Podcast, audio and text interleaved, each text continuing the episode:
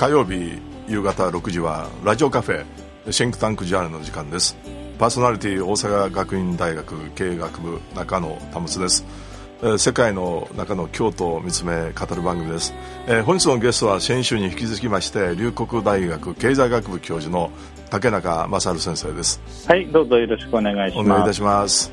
えーとですね、やっぱりやっぱり先生にお聞きしたのは経済の話なんですけれども、はい、やっぱり日米、ね、こう経済世界第一と、まあ、第三の経済大国なんですけどもアメリカがやっぱりコロナの影響で FRB もですね、はい、まあ、金利を上げるとかですね、うん、株が上下すごい最近激しくて、うん、特に、えー、ハイテク関係の株なんてものすごい揺れてますね、うん、ネットフリックスなんかものすごい下落したって聞いてるんですけども、ね。まあ、その辺ですね、あの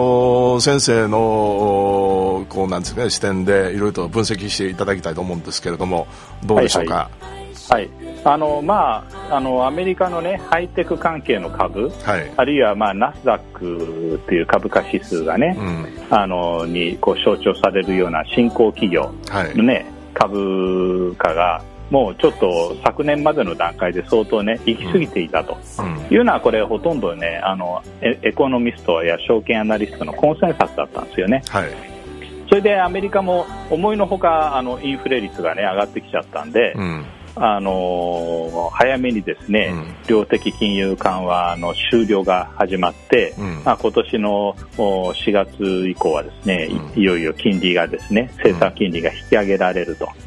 いうことになってきて、それであの、まあ、それも昨年の暮れぐらいからはもう分かってたことで、折り込み済みですね。うん。で金利が上がり始めるとね、あの株がある程度下がるよっていうのもこれも経済のセオリーで、ねでただ、じゃあ何が下がるの、どういう銘柄が下がるのかというと、やっぱりですね、うん、上がりすぎていた銘柄の方がより大きく下がるよっていうのも、まあ、これ、マーケットの、ね、セオリーで、まあ、そういう意味ではですね、うん、あのほとんどあの予想、どのぐらいこれが、ね、下がるのかっていうピンポイントの予想はね、うん、なかなか難しくって、みんなまちまちな予想が出てますけれども、うん、あの金利が上がる、株価が下がる、調整局面に入るっていうのは、これ、すべて予想通りのことが起こってるんですよね。うんいや、それプラスね、あのーうん、やっぱウクライナの問題とかですね、うん、イランとか、まあ、いわゆる台湾海峡の問題とかですね、うん、いろんな不安定要因ですね、例えば2年後の、もう2年後かな、1年半になるんですかね、中間選挙ですね、あ違う、今年か、中間選挙、今年ですね。今年の11月ね。ね。どうやらバイデンさん、ね、民主党ややばいと。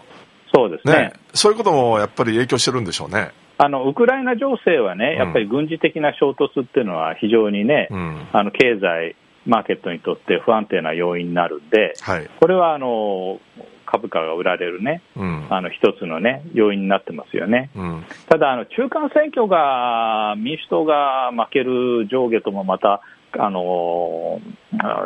共和党がですねマジョリティになる可能性が高いっていうのは、はい、それはあの株価が売られる要因なのかどうかよくわからないわけで、そうですね。まあ、むしろ選挙っていうのは、うん、あの選挙でどうなるかわからないっていう不安定なあ不確実なものをね、うん、投資家は嫌うものがあるんで、うん、どっちが勝ってもですね選挙であの結果が出るとですねまた株が上がるという、ね、傾向もあるんですよね。ね。えー、だウクライナ情勢はねこれまあ、確かにね、あの株を買いにくいですね、うん、ものとしてね。まあ、だけど、まあ、その有事に強いというのはドルですからね、うん、アメリカ経済ですからね、有事に強いっていう、うん、そういう意味からいくと、うん、ドルと株っていうのはやっぱりアメリカに投資したいという人もいるかもわかんないですね。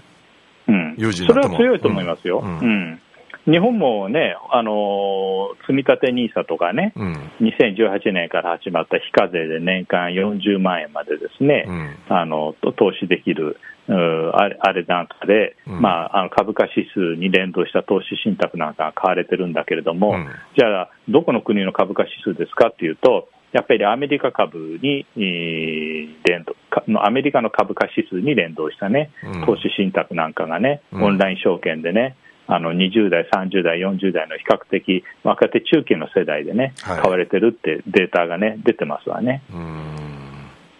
そっか、まああのこう2022年見てみますと、うん、やっぱりかなり変動する、動く、えー、この年なんでしょうかね。うんそう、ただ、僕はあのアメリカの景気がここでですね、うん、あの腰折れて景気後退になっちゃうとは全然思ってないし、うん、そういうふうに思っているエコノミストは他にああんまりいないんで、うん、あの景気の回復が続くとですね、それまで景気が悪い時に金融を緩和して、でそれがまた金利を、ね、引き上げ始めると、金融引き締め転じると、この時に一時的にですね株価が調整局面に入るっていうのは、割とこれもあの一つの繰り返されているパターンなんですよね。うん、うん。だだけれども、景気が回復するっていうのはどういうことっていうと、企業の利益、売上や利益がね、うん、あの増え続けるってことでしょうと、うん、そうすると金利の上昇で、ですね、え一旦株価は調整局面に入っても、ですね次は企業利益の回復が続けばですね、うん、また比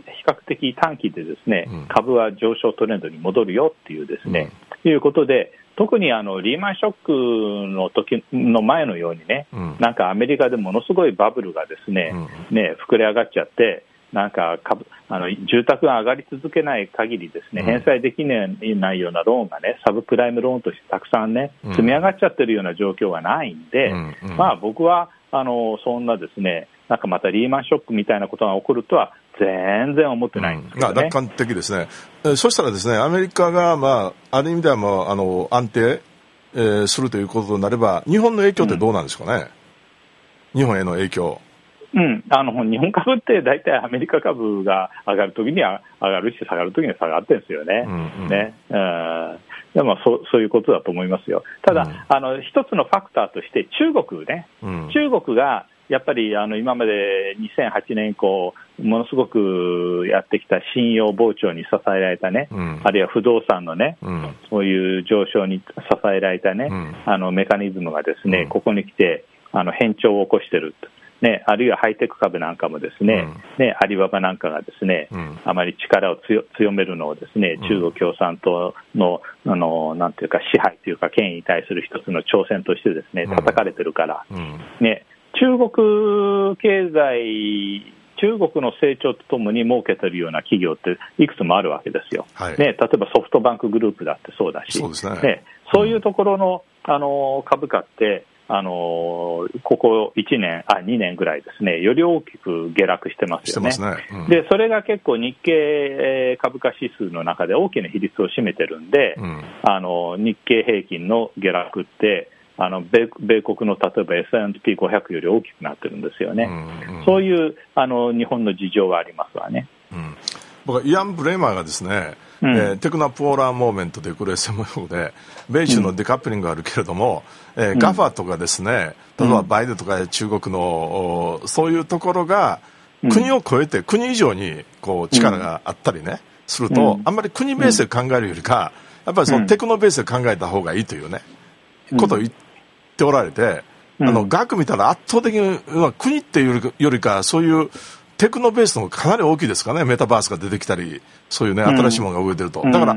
えー、例えば、あのー、まあ、アメリカ系のですね、えー、例えばグーグルとかしてみてもインド人がトップになったりね、うん、してるでしょ、うんうん、だからなんていうかなアメリカの企業というよりか意外と中国人の強いねそういうようなトップに来たりもしてますね、うん、だからそう考えるとね僕あんまり国ベースよりかテクノベースで考えた方がいいかなと思ったりするんですよね、あのまあ、 GAFAMの台頭っていうのもね、うんうん、これはあの何度も言ってるように、アメリカの株価のね、時価総額に占める比率も非常に高くて、うん、まあ、逆に言うと、この GAFAMと言われる5社がですね、すねうん、アメリカの株価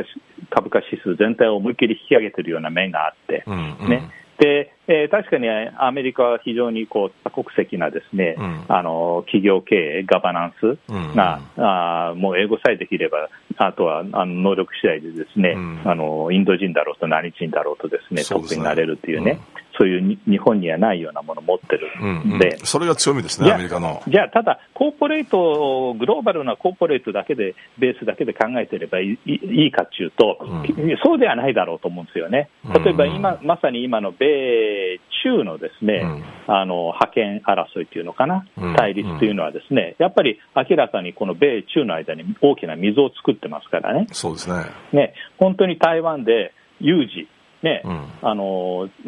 になってしまえば、うん、この溝は非常に大きなものとして意識せざるを得ないんで、うん、あのやっぱり国と国のですねあの溝、対立っていうのはですねやっぱりあの非常に重要で、あの GAFAMがグローバルな展開をできるのも、やっぱりアメリカのですね、あの世界的な覇権というものを僕は前提にしてですね、あの出来上がってるもんだと思うんですけどね。うんうんまあ確かにそうですね。もし実際ですね、うん、今怖いのは、あの、ウクライナと台湾、えー、海峡とおイランが同時に何か起こった場合ね、うん、アメリカ対応できないとか言われてて、とんでもない話うん、とんでもない話、そうならないと思いますけどね、そうなった時、またこうテクノベースのガファームとかまた違った動きをすると思うんですね。うん、国を越えて、中国の、うん、今、非常に中国もですね、うん、えー、なんていうのかな、その平等ということで、えーね、あの全部分配されてますね。うん、あのだから、そういうハイテク企業が中国から逃げると思うんですけどね、なんか、本当に実力があれば。いや海、海外の中国に出てた企業は、それは米中戦争になっちゃえばですね、うんうん、ね逃げざるを得ないでしょう、うんうん、ね、イーロン・マスクのテスラなんて一体どういうことになるかよく分かりませんけれどもね。うんうん、そうですね、うん。うんまあね、これがどうなるかって思った時に、その、我々はそれに対してどうするもできないけど、その中でどう生きるかっていうことからいくと、やっぱり最近の、あの、うん、まあ、フェイスブックの、あれも、メタバースとかですね、うん、なんかもう完全にこう、アバター使って何かってもう新しいこう、ね、うん、時代が来て全部同時通訳できるから、世界中つながって、そこでどう行動するかって。そうそう。メタバースってすごくね、うん、あのある意味では僕期待してます。僕も期待してます。ね。うん、ね。で、そこで入って、みんなアバターになって、うんうん、ね、サイバー空間で会議して、うん。うん、で、同時にですね、まあ今だってグーグルの翻訳機能ってかなり良くなってきたけれども、ねあれで音声をね、もうあの自動翻訳しちゃえばですね、ね、あの言語を超えてね、うん、あのコミュニケーションできるサイバー空間ができちゃうわけですサイバー空間で。だからリアルとこうなんですかねあのだからそれがね今言ったらそのズームなら1対まあ300とかやけどそれが100万とかね、それができるようになるみたいですね、うん、メタバースになれば、うん、いや僕は大変あの早くできないかなと思って期待してますね。だからそうなれば本当にまあ、あのインターネットでこう革命起こるみたいにそろそろ起こるかもわかんないですねメタバースで、うん、そうするとね一人一人のですね個人的なスキルや能力、それがよりあの国を越えてですね、うん、重要になる、そういう時代がいやもう時代、学生に言ってるんですけどね、20対60という言葉あって、会社の一番は20年、だから働く期間は60年と言われてますからね、うん、今の Z 世代が、うん、だから大企業に入って何かという時代はもう終わったん違うかな、本当に。いや、それもあるけどね、優秀な人は違う道選んでると思いますけどね、うん。堅苦しい組織よりがね、どうでしょうかね。はい。えー、ということであの、まあ、あの時間来たんですけれども、えー、2週間連続でどうも先生ありがとうございます。またゆっくりお話したいと思いますんで、はい、どうもありがとうございました、はい、はいあの龍谷大学経済学部教授の竹中勝先生でした先生どうもありがとうございました。はいありがとうございました。